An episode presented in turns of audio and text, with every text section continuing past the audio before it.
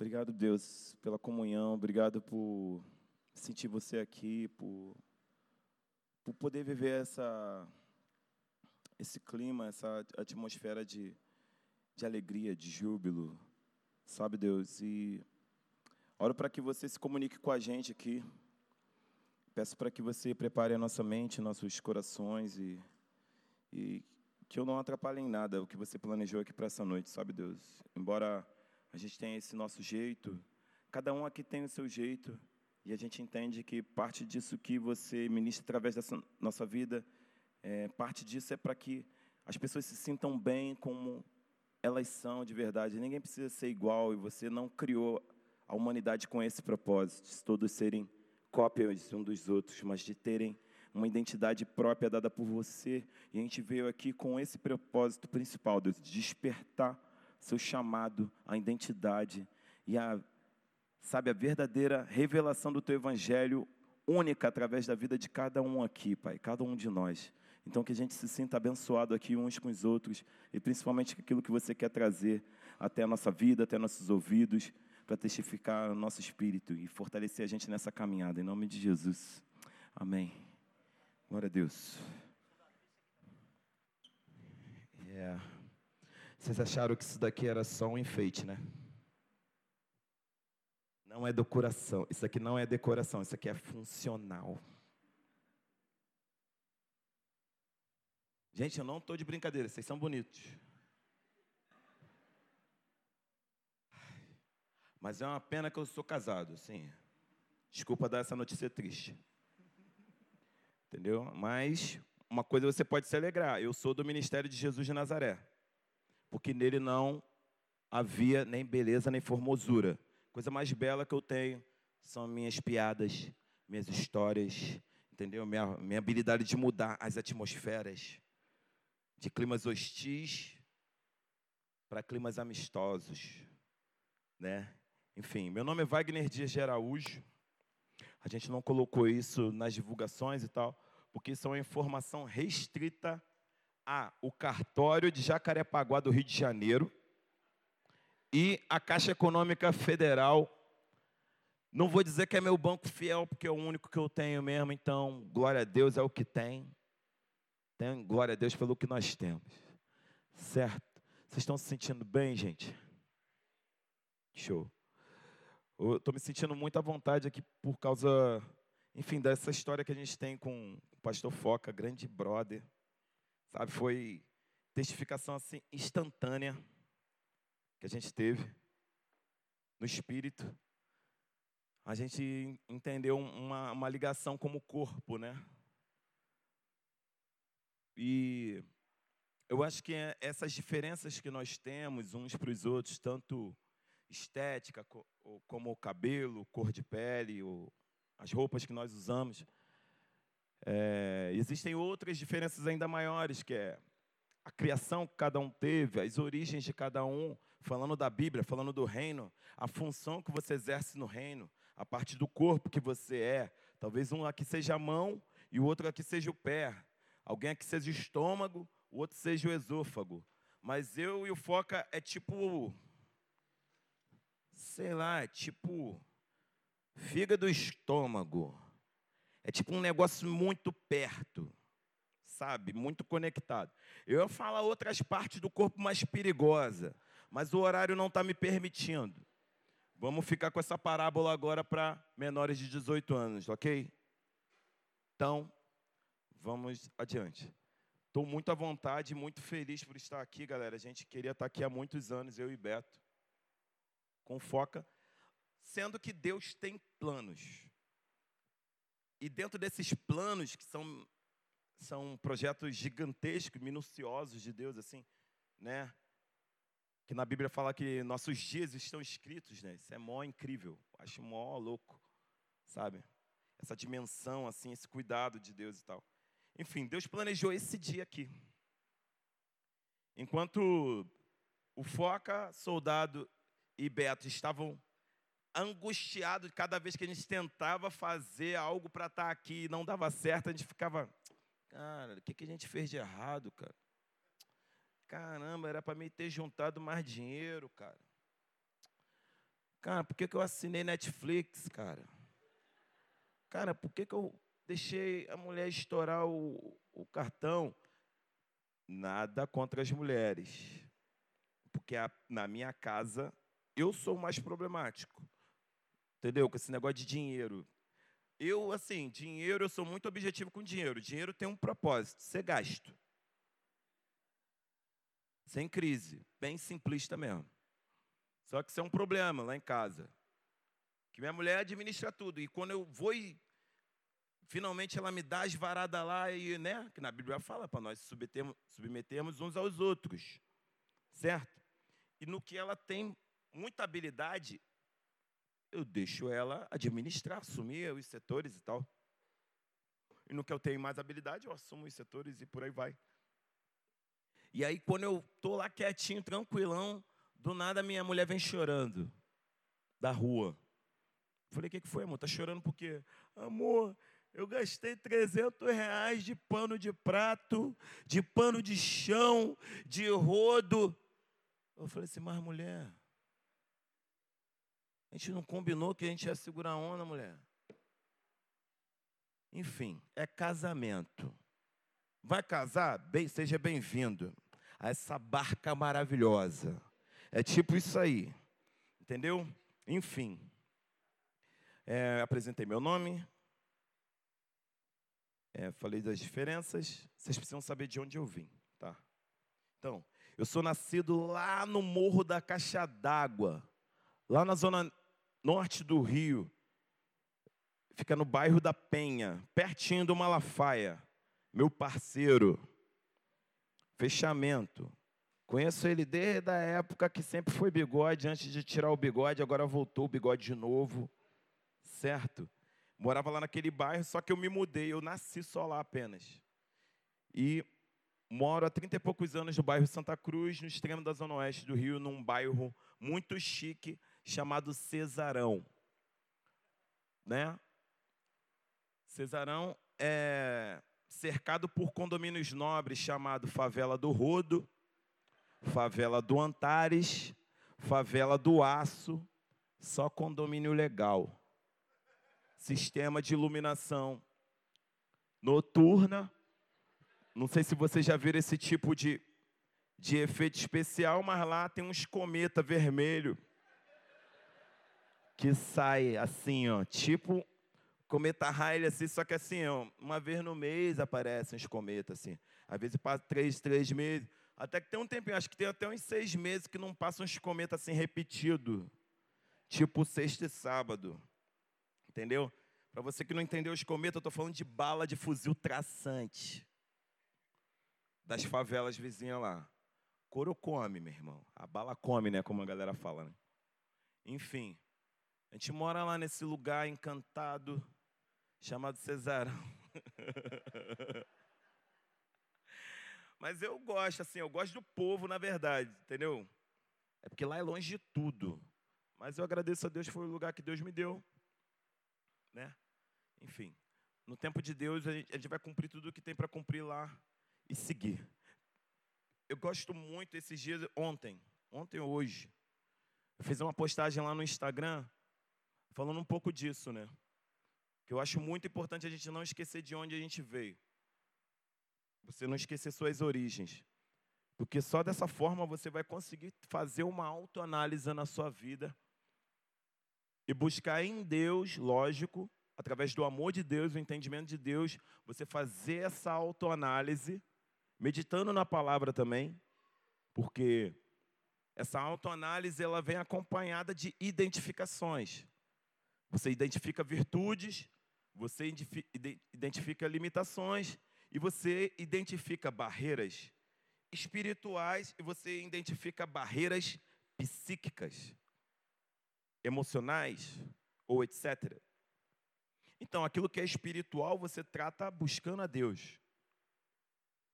E aquilo que é psíquico e emocional, você procura os profissionais da mente, do corpo. Tem gente que só precisa dar uma caminhada.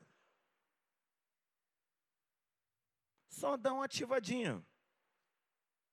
Só beber mais água. só recusar mais convite do Burger King.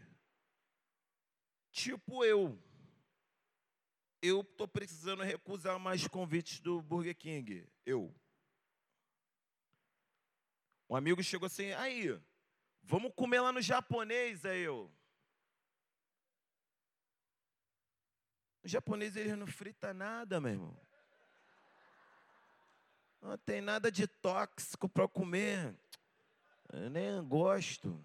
Tô aqui, ó, sono igual um porco, meu irmão. Já tô com, já tomei dois banhos de sal, varão.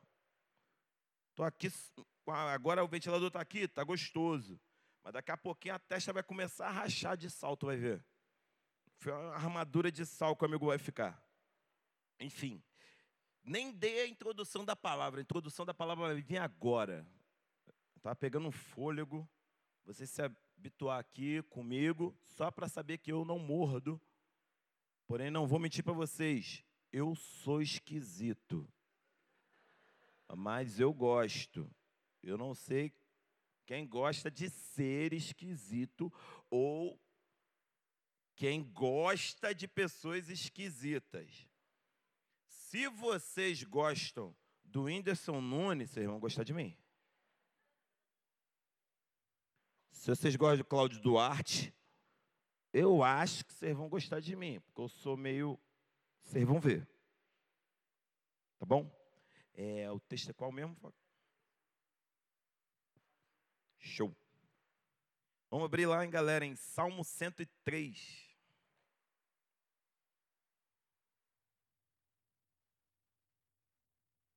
Um dos textos, na minha opinião aqui pessoal, um dos textos mais libertadores da Bíblia. Deus abençoe a Ferreira de Almeida, meu irmão. Nada contra isso aqui, mas é que a Ferreira, é porque vocês vão entender. É porque eu sou cria de igreja, estou na igreja desde os sete anos e meio. Eu sei que eu pareço com ter 19 anos e 11 meses, mas eu vou estragar a impressão de vocês. Um amigo aqui tem 40 menos 1. Quando você faz as contas, eu leio o texto. Bendize a minha alma ao Senhor, e tudo que há em mim, bendiga o seu santo nome. Bendiga a minha alma ao Senhor, e não te esqueça de nenhum dos seus benefícios.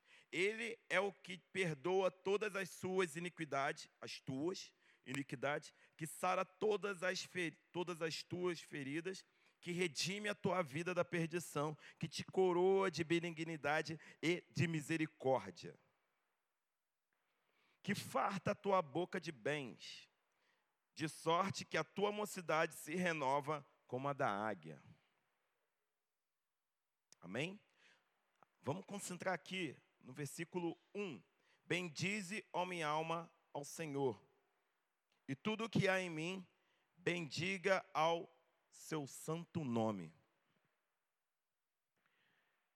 Eu venho de uma longa estrada, assim, de caminhada na igreja. Como eu falei com vocês, eu estou na igreja desde sete anos e meio. Eu tenho 39 anos. Completei agora 15 de outubro. Eu sou nascido em 1980. Né? Peguei o nascimento dos videogames. Pode-se dizer da internet nos Estados Unidos, né? não no Brasil. No Brasil a coisa se consolidou meado dos anos 90, né? Algumas pessoas tiveram acesso antes, mas. Enfim. Muita coisa aconteceu nesse período. Cada um aqui tem suas histórias e sabe das suas épocas, sabe dos impactos culturais, todos os eventos. Mas eu sempre fui um cara, desde criança, amante de desenhos animados, amante de videogame, amante de filmes, amante de humor, e não tinha uma outra forma a não ser se tornar alguém muito bem esquisito. Alguém com algumas habilidades e ferramentas incríveis para transformar rostos indiferentes em rostos maravilhosos, em semblantes maravilhosos, entendeu?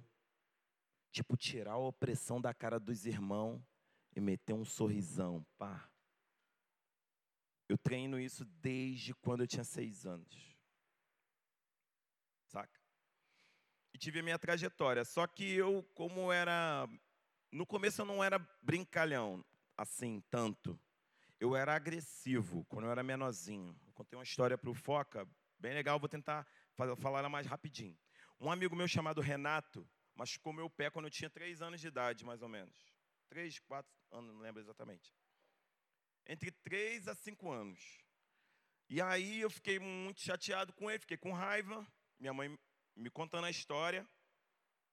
Isso é para você ver o nível de agressividade do varão aqui. Quando era criança.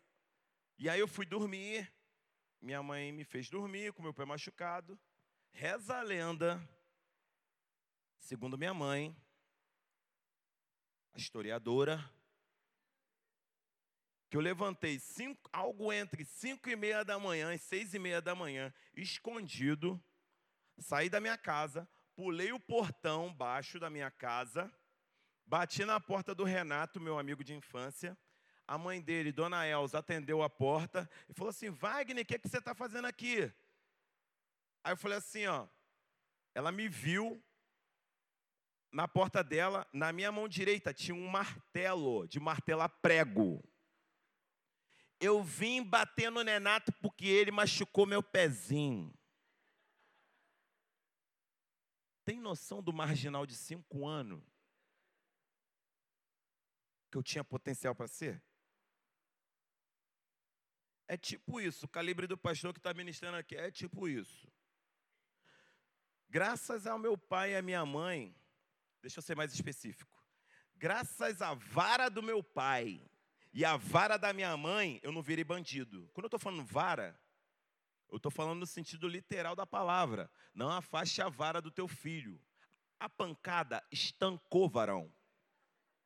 O amigo apanhou de havaiana, de borracha de sofá, de, de, de, vara de goiabeira, vara de todas as frutas, meu irmão, que tinha no meu quintal. Vara de goiabeira e o que minha mãe achava pela rua, meu irmão.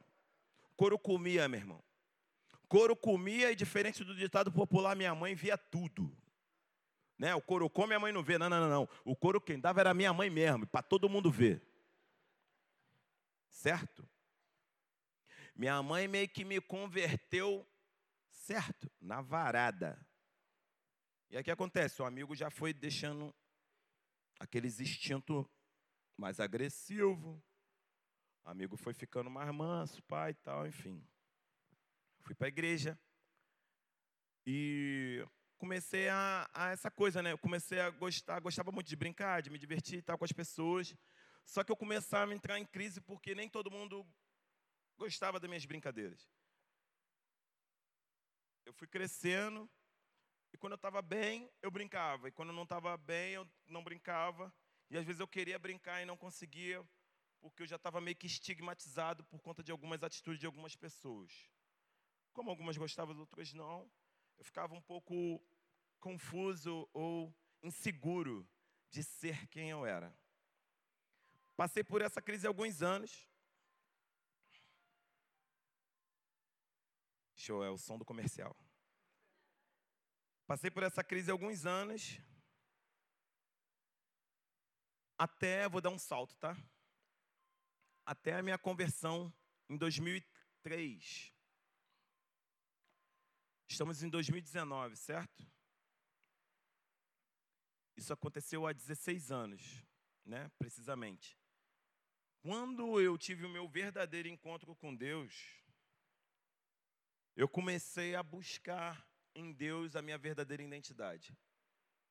Eu zerei tudo, comecei a vasculhar a minha vida de forma muito específica, com muita dificuldade, porque é, no momento que eu estava, eu estava com 22 a quase 23 anos.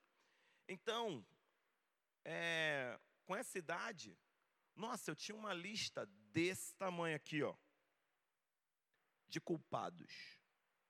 Não, sou assim por causa da minha mãe. Não, eu sou assim por causa do meu pai. Ó, sou assim também por causa da minha professora de português, que entrou numa comigo. Não, porque tinha um, um menino lá da banda podre, que sentava lá atrás da escola, que entrou numa comigo, e essa parada aqui aconteceu comigo, eu sou assim, por causa daquele dia que aquele cara falou essa parada comigo, eu não gostei, e por isso que eu sou assim, e tal. E, mano, e a lista só crescia. E só crescia. E só crescia. isso só crescia. E quando eu eliminava dois, três, quatro, cinco, mano, eu me libertava de três, quatro, cinco nomes, eu colecionava daqui a pouco mais dois, três, oito, dezoito nomes. E era assim. Até um ponto da minha conversão que eu entendi o que que Jesus veio fazer aqui nessa terra. Ele veio eliminar todos os culpados da face da terra. Eliminar nessa condição de culpa ou de parâmetro de culpa que eu usava. De que eu queria ter a razão das coisas, de todas as coisas que aconteciam na minha vida, depositando a responsabilidade nos outros. Mas Jesus morreu naquela cruz trazendo toda a responsabilidade para ele. Ele não só estava limpando a nossa ficha, mas ele estava dando uma lição de que nós precisamos chamar a responsabilidade do nosso propósito de vida aqui nessa terra. Porque vou dar um salto eterno aqui, tá bom? Na pregação e volto rapidinho. Vamos saltar aqui para o trono branco. Quem é que vai estar contigo no trono branco mesmo, do teu lado, para responder por você?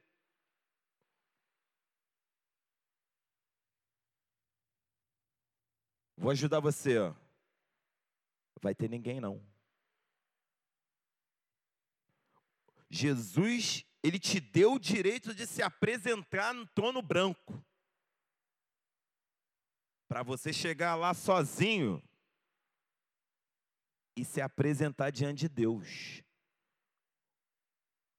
Ele já te deu o maior dos privilégios, que é poder ter acesso ou correr o risco de não ter acesso a viver com Ele eternamente. O dele ele já fez. Ele passou o bastão para a humanidade. Agora, o que, que a gente está fazendo? Se a gente está pegando ou não, isso aí é com cada um. Porque tem gente que está pegando bastão, segurando essa responsa aí, ó. Só que nos dias de hoje na igreja, tem gente que está só na mímica. Está fingindo que pegou o bastão de Jesus, está vazio. Está com a mão vazia aí, ó. Só na mímica fingindo que está andando com Deus, fingindo que é amigo de Deus, fingindo que compõe o reino. E lá no trono branco é um lugar de muitas surpresas, onde entra no descanso do teu Senhor e papapá, papapá, papá, ou apartai-vos de mim, maldito, porque eu não vos conheço. Mas Jesus, olha que bagulho bizarro. Mas Jesus, eu curei. Não que eu ressuscitei. Mó galera que eu ganhei. Apartai-vos de mim, maldito, porque eu não vos conheço. É pesado mesmo. É muito pesado. Você já imaginou o desperdício de energia? alguém que finge ser amigo de Deus, usa a mão de Deus, usa os dons que Deus deu, porque os princípios que Deus estabeleceu sobre o universo, sobre a criação, entre eles os dons, as virtudes, são irrevogáveis. Ele não vai contra a palavra que ele lançou, ele não vai contra aquilo que ele já entregou, ele deu. Ele não vai retirar. O desafio em ter uma vida virtuosa, ter dons espirituais assombrosos, vai ser você permanecer amando a Deus. Você abrir mão da vaidade, do retorno, do frenesi. A galera mais nova que está ligada no hype que os milagres vão trazer, que o teu rolê insano de skate vai trazer que o nosso solo de guitarra bizarro vai trazer, que a nossa letra muito doida vai trazer. para viver uma perseverança lutando contra si mesmo. Você lutando contra você para quê? Permanecer amigo de Deus, permanecer sendo filho de Deus, permanecer lutando para estar inserido, mergulhado na presença de Deus, em espírito e em verdade. Estou lendo um livro do Paulo Vieira que se chama O Poder da Autoresponsabilidade. Meu irmão, é só pedrada. É só pedrada. aquele livro ali é, é como se fosse um advogado. Jesus é um advogado, mas aquele livro ali, Paulo Vieira, é tipo um advogado. Sabe por quê? Porque ele está absolvendo um monte de gente que a gente está culpando, tá ligado? É culpa de fulano, não é culpa nossa. Você só vai poder fazer alguma coisa se você assumir a responsabilidade da tua vida. Se você não assumir a tua vida, você está fadado ao fracasso. Você está fadado à prisão vitalícia. Você está fadado a, oh céu, oh vida. Vai viver igual aquela hiena lá daquele desenho. A grama do vizinho vai ser, até o dia que você morrer, a, a grama do vizinho vai ser a mais verde do mundo. Todos. Você pode morar lá no Cesarão, rodeado do favela do Aço, Rodo. Você pode morar em Beverly Hills. Desculpa. Beverly Hills. Agora eles entenderam. Entendeu? Não é o vizinho. Não é o universo. Somos como nós enxergamos o universo. Como nós enxergamos o mundo exterior.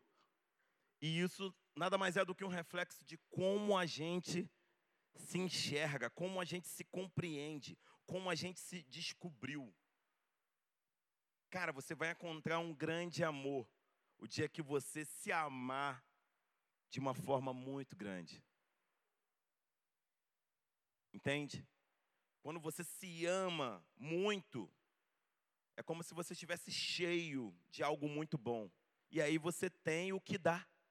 Você tem para dar. Da mesma forma, são as pessoas que honram.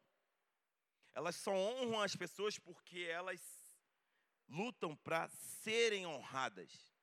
E aí tem muita coisa boa aqui para dar, por isso que elas honram as pessoas. Entende? Não importa o quanto ela foi desonrada, importa é como ela desenvolve. Vamos chamar aqui de alta honra, não no sentido de que você se promove, mas no sentido de como você vê o outro, como você serve ao outro, como você se dedica. Entende? Como nós vemos o mundo, isso se chama cosmovisão. Bendiga-me, ama o Senhor, e tudo que é em mim, bendiga teu santo nome. A gente precisa, falando de amor próprio, os mandamentos, os dez mandamentos, eles começam. Ame o próximo. Não, amarás teu Deus, todo o teu coração, não, não, e ame ao próximo como a si mesmo. Esse é o primeiro nível. A gente precisa amar o nosso irmão como a gente se ama. Entende? E aí depois a gente vai chegar no outro nível que eu vou falar depois, mas agora a gente vai falar sobre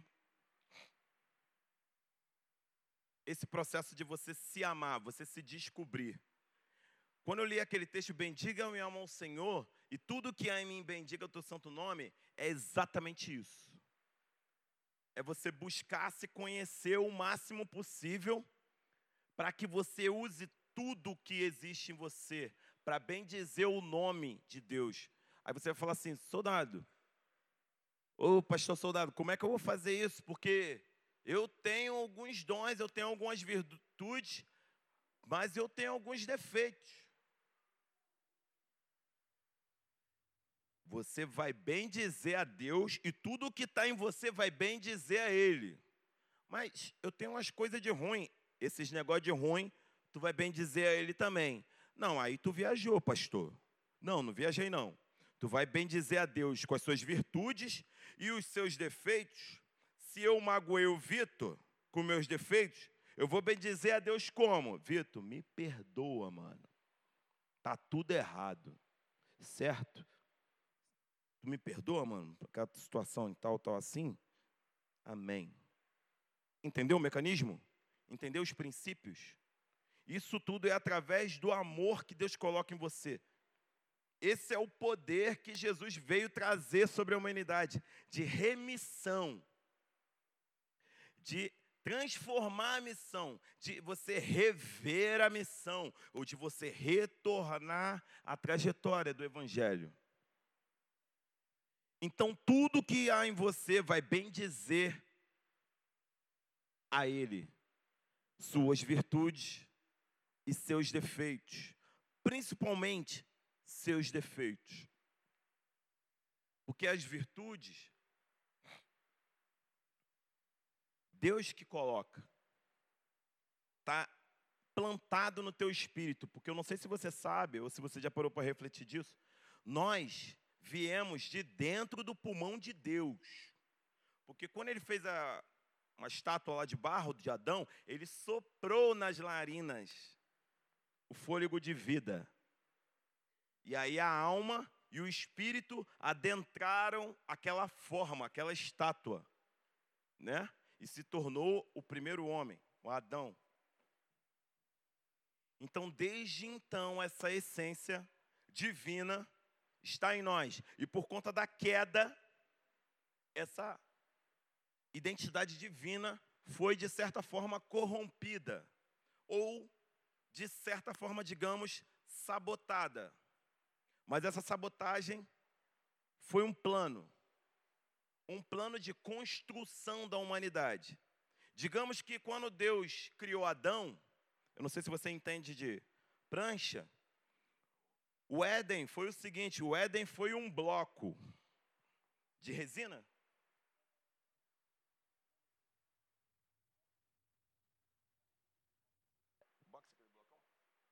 Enfim, aquele boxe, aquele quadradão, aquele retângulo aqui, que se fazem as pranchas. Deus já estava vendo uma prancha lá no Éden. Só que Adão ainda não era uma prancha, ele era um box, era um quadradão lá no Éden. E depois da queda, Deus começou a talhar essa prancha, que aí já não era mais apenas Adão. Nunca foi apenas Adão, sempre foi a humanidade. Ele começou a talhar. Começou a dar forma com o passar dos tempos. E estamos chegando perto do fim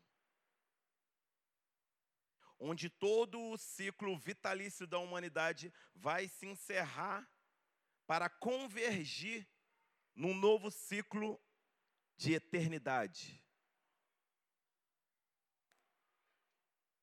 Sendo que esse processo é um processo onde vai, Deus vai tirar coisas.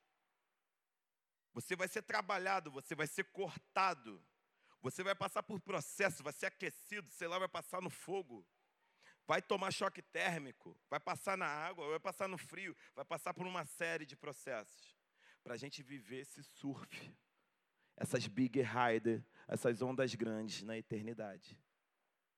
Esse é o nosso processo. Essa é a nossa trajetória. Por isso que tudo que há em você, tudo que há na sua alma, a sua alma, a sua história, sua trajetória, tudo precisa bem dizer ao Senhor. E tudo que está em você, todas as histórias, todos os eventos, todas as crises, dores, traições, impressões suas enganosas sobre você mesmo, impressões suas verdadeiras sobre si mesmo, tudo isso precisa glorificar a Deus. E na medida que você vai desenvolvendo esse relacionamento, entregando, devotando a Deus, você vai sendo liberto. Você vai sendo purificado. E essas virtudes, esses dons, esses talentos de Deus, eles começam a se desenvolver mais, a florar mais e abençoar muito mais gente, além de você. Você já é abençoado. Você já é abençoada. Agora, o nosso desafio é ser um abençoador, uma abençoadora, um pequeno Cristo. Cristãos. Representar Jesus dessa forma, amando, perdoando, abençoando. Eu vou dar um, um pequeno testemunho rápido, só para você entender de uma forma ao mesmo tempo que rápida, profunda, parte dessa minha trajetória, da minha desenvolvimento da minha identidade. Existem muitas coisas que eu tive dificuldade de assumir nessa minha trajetória e ainda hoje eu vivo desafios desse tipo. Estou longe da perfeição. Estou longe de ser o mega exemplo de homem, de Deus e tal. Eu sou alguém que persevera, como foca como Beto, alguém que persevera. Só que eu luto muito para ser honesto comigo mesmo. Para ser honesto com vocês. Para ser honesto com Deus. Que é isso que eu cantei aqui. Escute a sua voz, escutar a voz de Deus. Entenda o que Deus, o que ele quer, né? O que Deus quer de você. E não minta para você, nem para mim. Deus vai saber. Foi isso que a gente está. Isso aqui nada mais é parte do nosso testemunho de vida. E é isso que eu tento desenvolver. Dentre as muitas coisas que eu tive dificuldade, uma das coisas mais sérias, mais desafiadoras na minha vida foi a minha sexualidade. Tá? Eu vou escrever um livro. Na verdade, eu vou escrever três livros para começar. O primeiro livro vai se chamar O Virgem de Trinta e Poucos Anos. Desculpa. A Lenda do Virgem de Trinta e Poucos Anos. É isso mesmo. O carioca aqui casou virgem com 33. Meu irmão.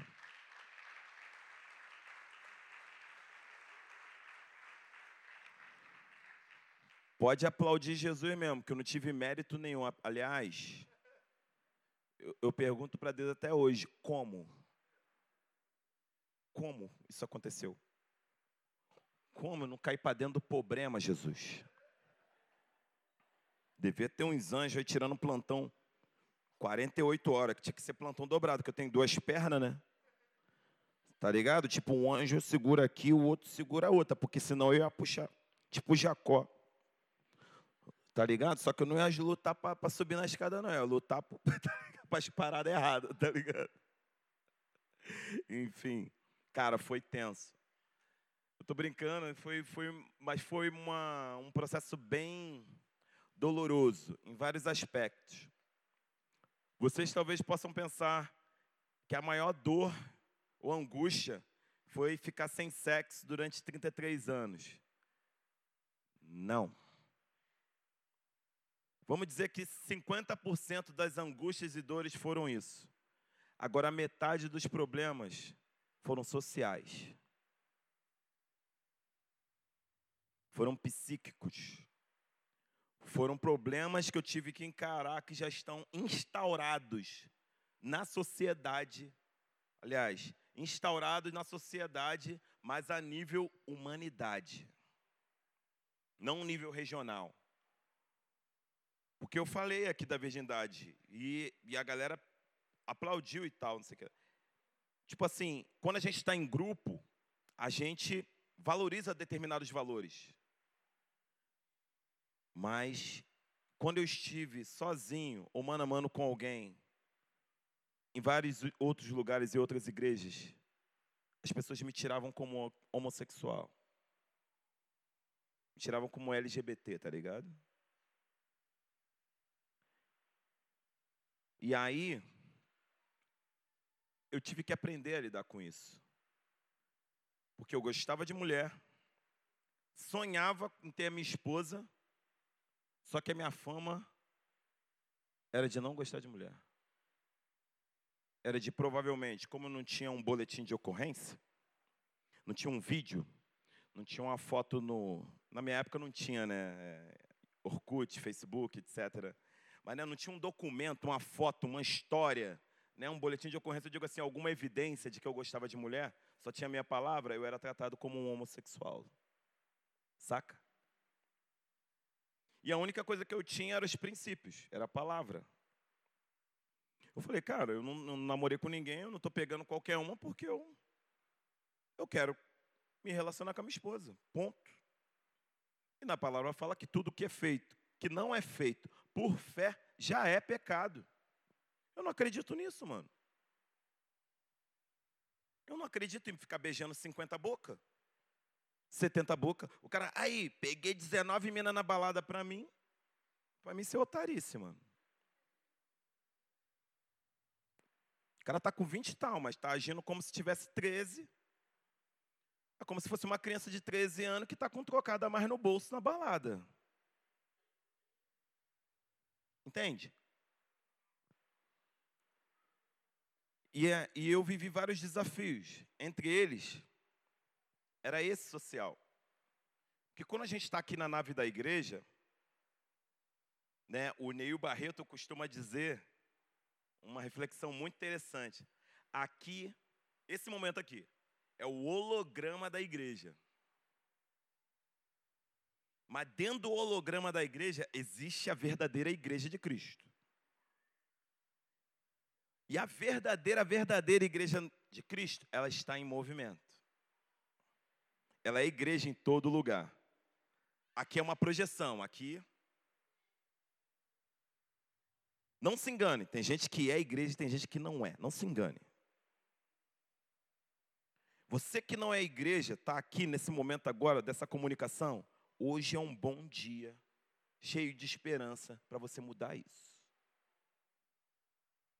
Porque o Espírito Santo não me trouxe aqui só para fazer um stand-up. Parecia brincadeira aquela hora que eu falei que o papo é reto. E o Espírito Santo não dá papo que faz curva. A palavra dele não faz curva, é reto, é direto, não tem direta, é na lata, é na cara. É eis que vos digo, vai morrer. Eis que eu vos digo, levanta e anda. Entende? É direto, tem nada velado, nada cinzento, é preto ou branco, mano. Sacou? essa reflexão é muito importante. É muito importante qualquer um de nós trazer essa reflexão, porque foi essa reflexão que eu trouxe para mim e me manteve vivo nos caminhos de Deus até hoje. Hoje eu estou aqui vivo, aceso, como fala a palavra, o tição tirado do fogo, tipo isso, meu irmão. Estou pegando fogo, estou embrasado, varão. Estou como? Aquele pique. Mas quando eu estava lá no sarcófago, empoeirando, morto, frio, eu não menti para ninguém. Eu subi no mesmo púlpito e falei: Ó, tô mal, tô em depressão, tô doente espiritualmente. O mesmo púlpito que eu ministrava o manto, o nego ficava, ah, só no olho, só na cara. Ah, Jesus é o Senhor da guerra, voava anjo, ei, cura, ei, tei, o mesmo manto, o mesmo poder de Deus para manifestar é o mesmo princípio para você trazer para a luz quem você é, quem você não é. O que está acontecendo, o que, que não está acontecendo. Porque Moisés entrou numa de jogar um pano na cara para fingir que estava empoderado. Fingir que ainda estava empoderado da unção lá, do sinal do Labachéria, varão. Estava de caô, caô. Estava mentindo. Estava jogando. Estava manipulando a verdade. Então, se Moisés pode ser enquadrado num rolé desse, se soldado pode ser enquadrado num rolé desse, qualquer um de nós pode ser enquadrado num rolé desse. Porque isso daí não é uma dificuldade ou um defeito seu. A humanidade, meu irmão, Não existe plenitude de 120 anos. Existe mentira de 120 anos. De igual forma, não existe depressão de 120 anos. Que isso? É Nárnia? 100 anos? De neve? Como assim?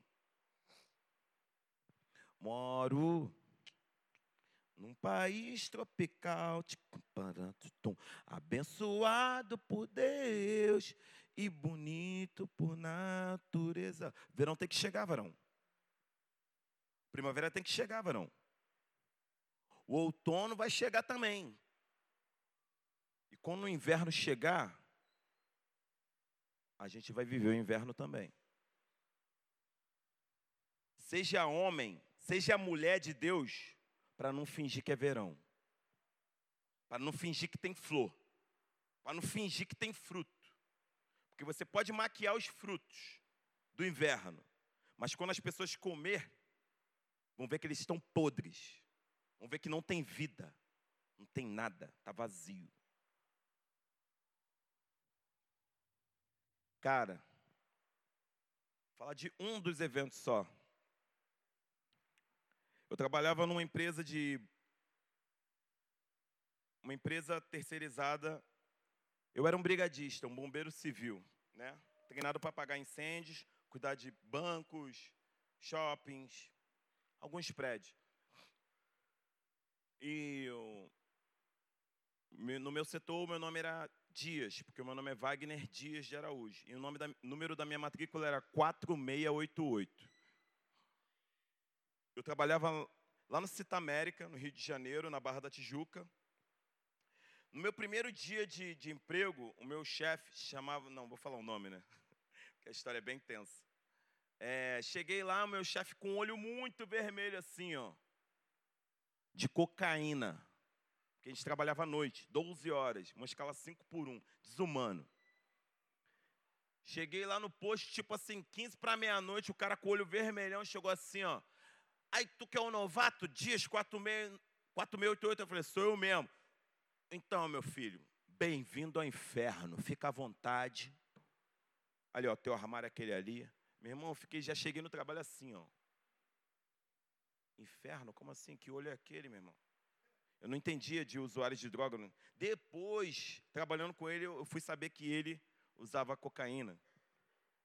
Enfim, a galera, a gente foi se conhecendo, fui conversando, e o pessoal percebia que eu não ficava rendendo papo de mulher. Então, como bons companheiros de equipe, eles começaram a especular, sondar, fazendo perguntas capciosas, perguntas muito bem elaboradas, projetadas com um objetivo secundário, não primário. Parecia que eles queriam uma resposta, mas na verdade eles estavam colhendo informações de outras respostas. E eles chegaram à conclusão de que Dias 4088 não tinha namorada. Show! Até então, só não tem namorada. Chegaram à conclusão de que ele, em um ano, não teve namorada nenhuma. O que multiplicou as questões. E logo eles chegaram à conclusão, muito rapidamente, não conclusão, mas baseada em dados, de que eu nunca tinha pegado ninguém. E um belo dia eu chego na brigada, ele falou, Dia, chega aí que a gente tem uma parada para tu, uma parada para te falar. Eu falei, fala aí, cara. Aí, fecha a porta da brigada aí, porque agora é só a equipe aqui, reunião de equipe. Senta aí, Dias. Ainda bem que tu chegou cedo. A gente tem uma parada para tu. Eu falei, então fala aí. A parada é o seguinte, galera, já fechou a porta aí? Tudo certo? Para tranquilidade. O bagulho é o seguinte, Dias a brigada inteira, ó, conta aí, são 27 caras aqui, ó, na sala. A brigada inteira, amanhã é dia do pagamento, certo? Já sou, todo mundo já recebeu o adiantamento. Amanhã vamos receber o resto do pagamento. A brigada inteira vai fazer uma vaquinha para pagar uma prostituta para tu perder o cabaço hoje.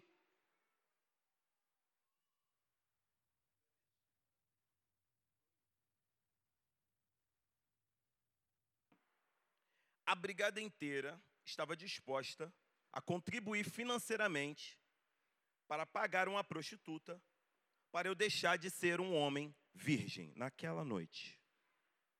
Tá ligado? Vocês estão refletindo ainda? Tem lugares que eu vou que a galera rola dez bancos rindo para trás, rola 20 bancos rolando para frente, volta para casa rindo ainda. Porque é tenso.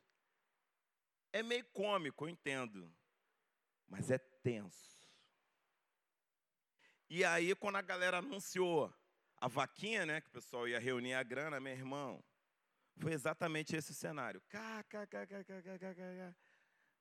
E eu trabalhava com homens de da minha idade, né? Tipo, eu tinha 21 para 22, mas tinha homens de 25, 30, alguns senhores de 50 anos, 60 anos.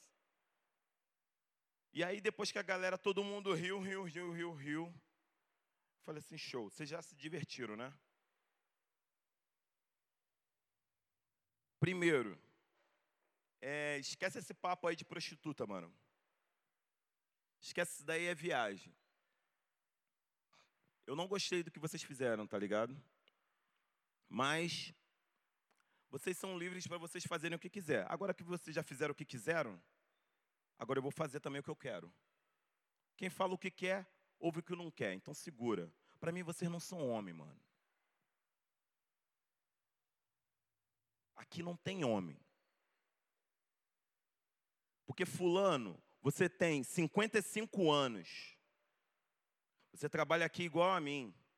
Você tem quatro filhos. Mais da metade do teu dinheiro você gasta com prostituição. A outra metade você gasta com cachaça. Que moral você tem para vir falar comigo um negócio desse nível? Para mim você não é homem. Fulano de tal, meu supervisor. Eu falei assim, ó, cara, você é meu supervisor, mas para mim tu não é homem. Porque você vem promover um negócio desse, me desrespeita nesse nível. Mano, eu sou servo de Deus, eu sigo a Bíblia, porque eu acredito em Jesus, eu acredito na família e nos relacionamentos mais do que qualquer um de vocês aqui, ó. Porque vocês só querem usar mulheres. E quem aqui ainda não usa as mulheres, está muito encorajado ou de certa forma intimidado por vocês a usarem as mulheres deles também. Por quê? Porque eles não são homem que nem eu, mano. Eu sou homem de Deus, tá ligado? Agora, se para você o que define ser homem ou não é onde você coloca a tua genitália, você precisa ter aula, meu irmão. Nunca foi isso. Eu gosto de mulher, não me relacionei com ninguém, porque eu acredito num relacionamento de verdade, um relacionamento baseado em amor, não é baseado em sexo, não é baseado em moral que eu tenho que ter com alguém aqui, ou não é baseado em medo de falar que eu nunca me relacionei com ninguém. Não é isso. Eu estou vivendo a vida que Deus escolheu para mim viver. Eu estou ouvindo Deus, mano. Entendeu? E hoje, essa noite aqui, é um bom momento para vocês receberem Deus aí. Quem quiser. Não precisa ser agora, não. Você pode trocar ideia comigo depois. Mas, ó, o Espírito de Deus está aqui, mano. Alguns de vocês estão rindo, meio calado. Mas eu não estou aqui falando para vocês, não. Estou falando aqui para quem Deus quer. Porque o Espírito de Deus está aqui nessa sala. Vocês estão de otarice, vocês estão de molecagem, mas aqui tem homem, meu mano. Certo? Então vocês abrem o olho com a vida de vocês. Hoje Deus está trazendo uma palavra dura para vocês. Então a hora de talvez vocês começarem a mudar a vida de vocês, a vida de destruição, a vida de engano, dar uma vida de verdade para sua mulher, para os seus filhos, é agora. Porque a única coisa que vocês estão falando, fazendo, é destruindo suas famílias. E outros já estão com as suas famílias destruídas, sem uma motivação boa nenhuma no coração de reconstruir algo. Vocês estão perdidos, mano. Vocês precisam de Deus.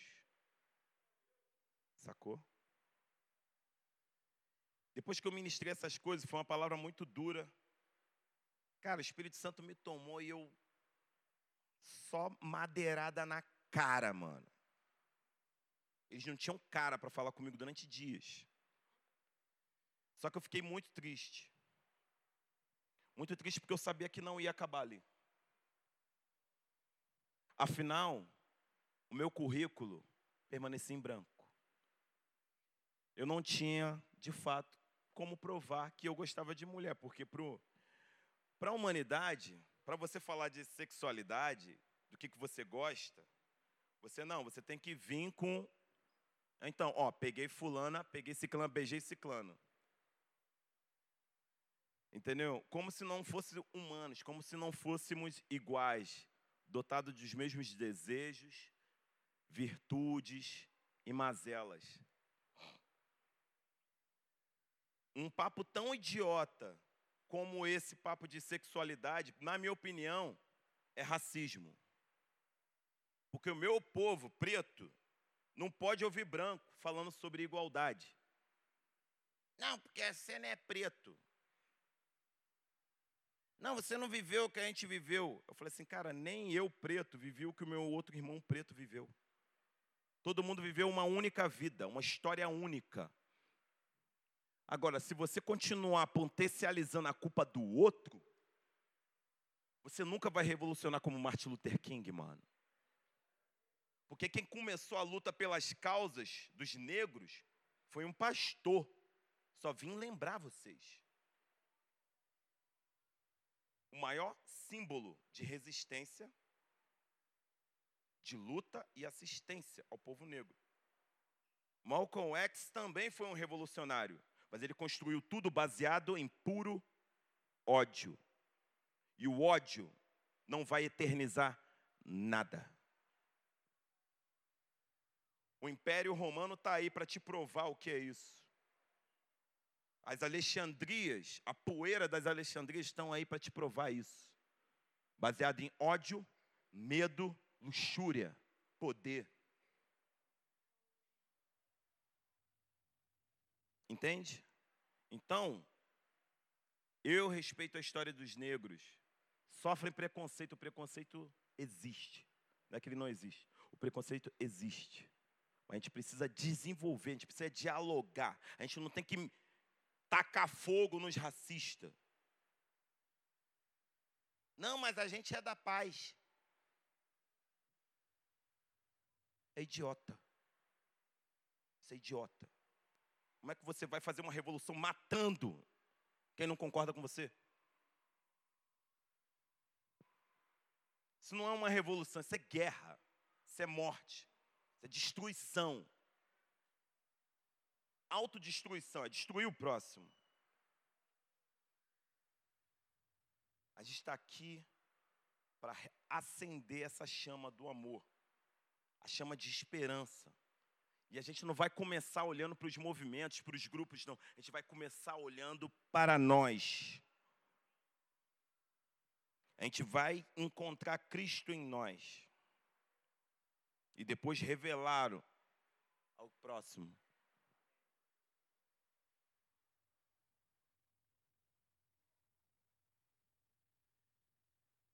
Esse testemunho, como eu te falei, que eu vou, pretendo escrever esse livro, esse livro não é apenas para quem é virgem.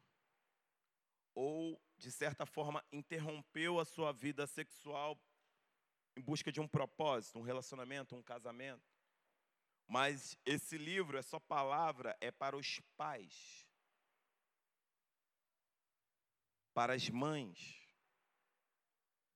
para os parentes dessa pessoa que vive os desafios de desenvolver uma vida sexual saudável, baseado nos princípios de Deus, em santidade. Entende? É sangrento, é doloroso, mas traz vida, traz autoridade espiritual. Os sinais te seguem quando você, qualquer coisa que você faz por amor, vai atrair o favor de Deus. Tudo que você faz por amor a Deus. Está caminhando para o fim.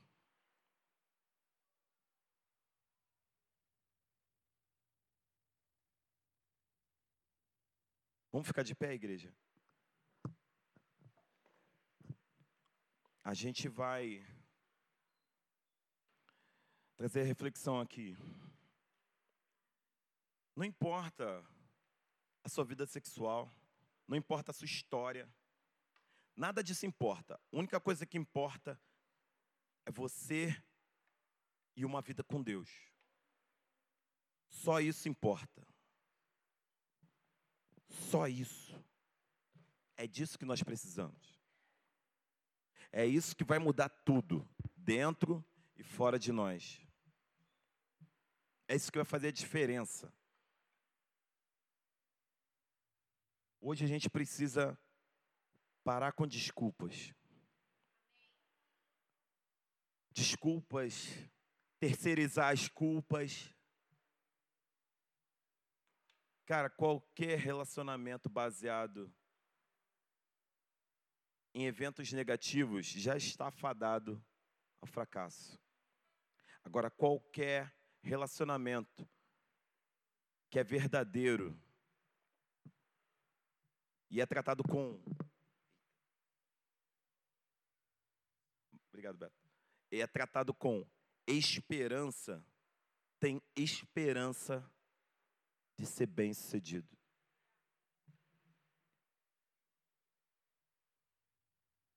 Entende? Eu e você precisamos assumir a nossa autoridade espiritual em Deus. A igreja já se submeteu a muitos discursos de ódio. E, de certa forma, permanece submissa a discursos e orientações de ódio. Nós não vamos submeter a isso. Nós vamos submeter à vontade de Deus. O que Deus quiser que você fale, você vai falar. Não soldado, mas vamos chamar disso, vamos chamar daquilo. Que chamem. Que chamem. Chamaram Jesus Cristo. O que será que não vão chamar a gente? Seja a boca de Deus. Onde você for. Pregue o Evangelho. Se necessário for, use palavras. Francisco de Assis, coisa linda. Machado de Assis. Né? Francisco de Assis. Francisco de Assis mesmo. Entende? Viva Jesus. E o momento que for dado, com palavras, comunique Jesus.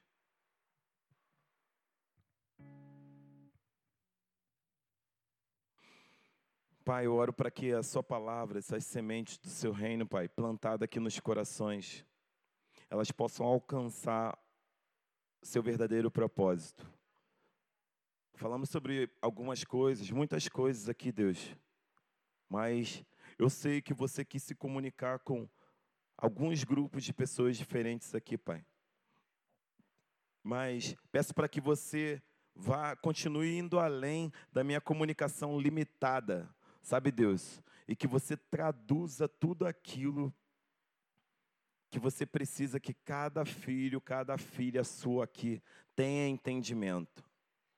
Para que seja revelado tudo aquilo que é necessário ser praticado, sabe, Pai, na vida de cada um aqui. E que essas sementes possam crescer, se desenvolver e dar frutos.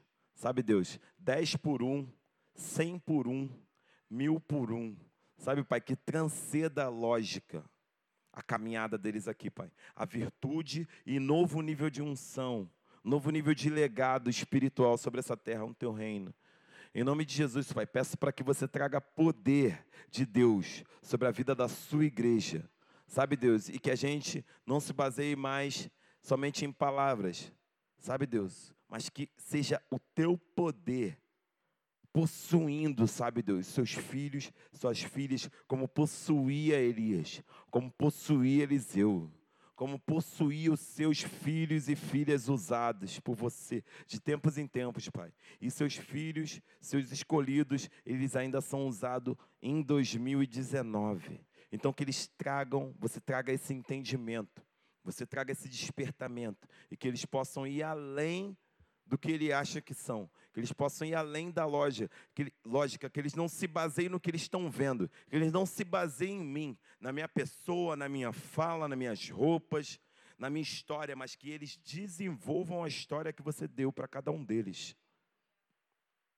Sabe, Pai? Então revela a sua palavra, revela a sua vontade essa noite aqui, Pai, para a vida de cada um, em nome de Jesus. Amém.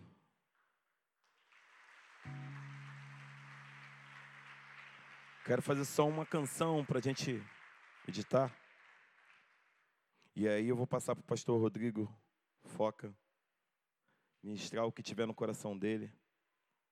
Mas eu sinto que é importante você refletir sobre isso aqui. Se chama Filme da Vida essa música.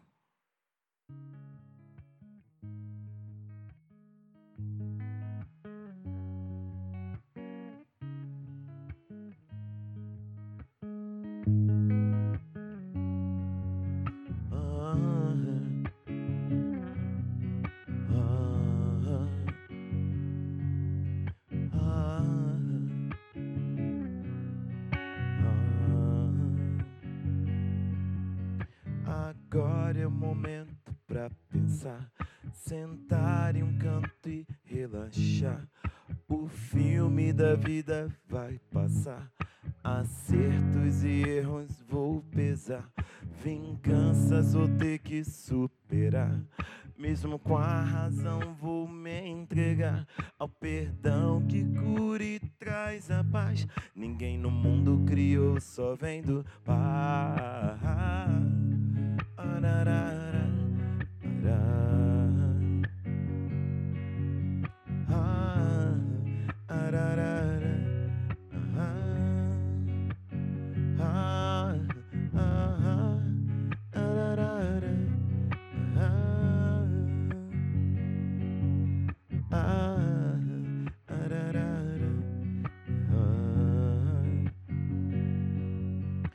As regras do reino são pedir perdão para alguém, pagar o mal com bem, morrer em lugar de outrem. Difícil de entender, impossível só lhe dizer.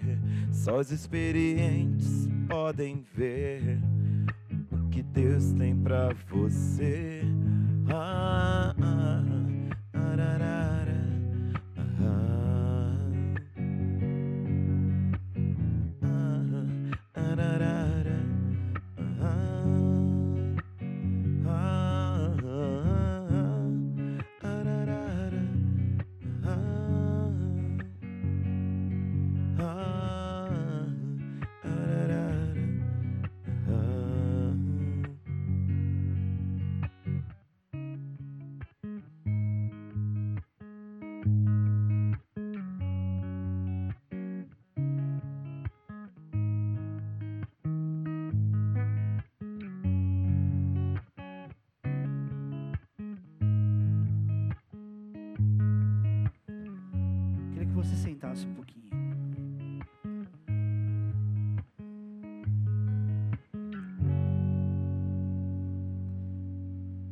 Você ouviu a palavra de Deus através de uma pessoa como você. E é talvez até diferente do que você imaginou que seria uma pregação numa igreja. E talvez você tenha vindo aqui pela primeira ou segunda vez. De tudo que você ouviu, ou com tudo que você ouviu, existe uma coisa fundamental que você faça na tua vida. Eu não sei em que fase a tua vida você vai fazer, mas assim como disse o pastor Soldado, hoje é uma ótima oportunidade para que você faça isso.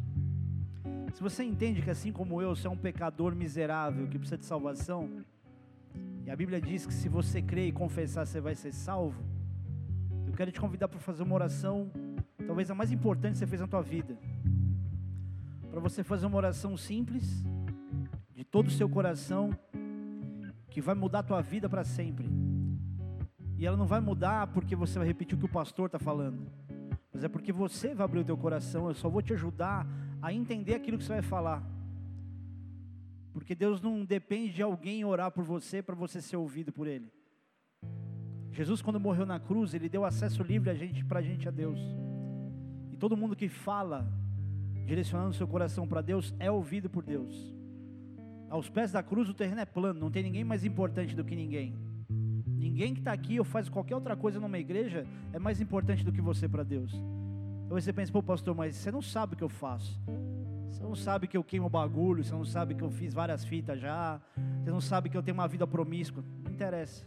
Se você reconhece os seus erros, os seus pecados, confessa isso, chama Deus para entrar no teu coração, chama o Espírito Santo para entrar e deixa Ele te mostrar o que Ele é capaz de fazer. Você vai entender esse momento a partir dessa oração. Se você quer confessar Jesus Cristo como teu Senhor e teu Salvador, ou se você está aqui hoje e quer reafirmar a tua aliança com Deus, que já está despedaçada de sei lá quanto tempo, aproveitando que a igreja inteira vai falar, repete essa oração comigo. Você precisa dela talvez mais do que qualquer outra coisa que você diga que você precisa, mais do que o dinheiro que você quer ganhar, mais do que o relacionamento que você quer ter. Deixa Deus te mostrar o que Ele vai fazer. Só repete essa oração comigo. Diz assim: Jesus, eu reconheço que eu sou pecador, e nessa hora, confessando isso, eu te peço Espírito Santo, entra no meu coração e me marca com teu sangue, porque eu não quero viver uma religião, eu quero te conhecer, e por isso, Senhor, eu te peço, transforma a minha história e reafirma hoje a minha aliança com o Senhor, me traz de volta para o lugar que o Senhor escolheu para mim, porque eu acredito mesmo sem conhecer toda a Bíblia, de alguma forma eu acredito que Jesus é o Filho de Deus, que veio a esse mundo, viveu como homem, morreu numa cruz, mas ressuscitou e está vivo. E eu sei, Jesus, que a partir dessa oração, o Senhor vai mudar a minha história. É nisso que eu creio. Amém. Pai querido, eu oro por cada um que fez essa oração. Que te conheçam agora, Pai de uma forma tão singular, tão exclusiva, tão única, que seja impossível continuarem indiferentes ao desejo que o Senhor tem de trazer transformação que eles mesmos desejam. Mostra, Pai, a tua força de amor. Mostra, Pai, a intensidade desse amor. Para que entendam todos os dias que é uma oportunidade nova para experimentar a tua vontade, Pai. É aqueles que precisam hoje reafirmar sua aliança com o Senhor que comecem a ter, Pai, as lembranças do que o Senhor já fez. Comece a lembrar, Senhor Deus, os teus filhos, dos livramentos que o Senhor deu. Lembra, Pai, de acidentes que foram livrados. Lembra, Senhor Deus, de assaltos que foram livrados, de bala perdida, de problemas de saúde. Mostra, Senhor Deus, que em nenhum momento o Senhor esqueceu de cada um deles, Pai. Para que te conheçam, Senhor Deus. E não queiram apenas conhecer um lugar, uma pessoa, um pastor, uma identidade de uma religião, mas para que te conheçam fora daqui. Quando chegarem nas suas casas, Pai, possam sentir a tua presença e entender que o Senhor é onipresente, o Senhor está em todo lugar. Em nome de Jesus eu oro te agradecendo, Senhor Deus, te pedindo, Pai, que essa experiência comece a partir dessa oração. Em nome de Jesus. Amém.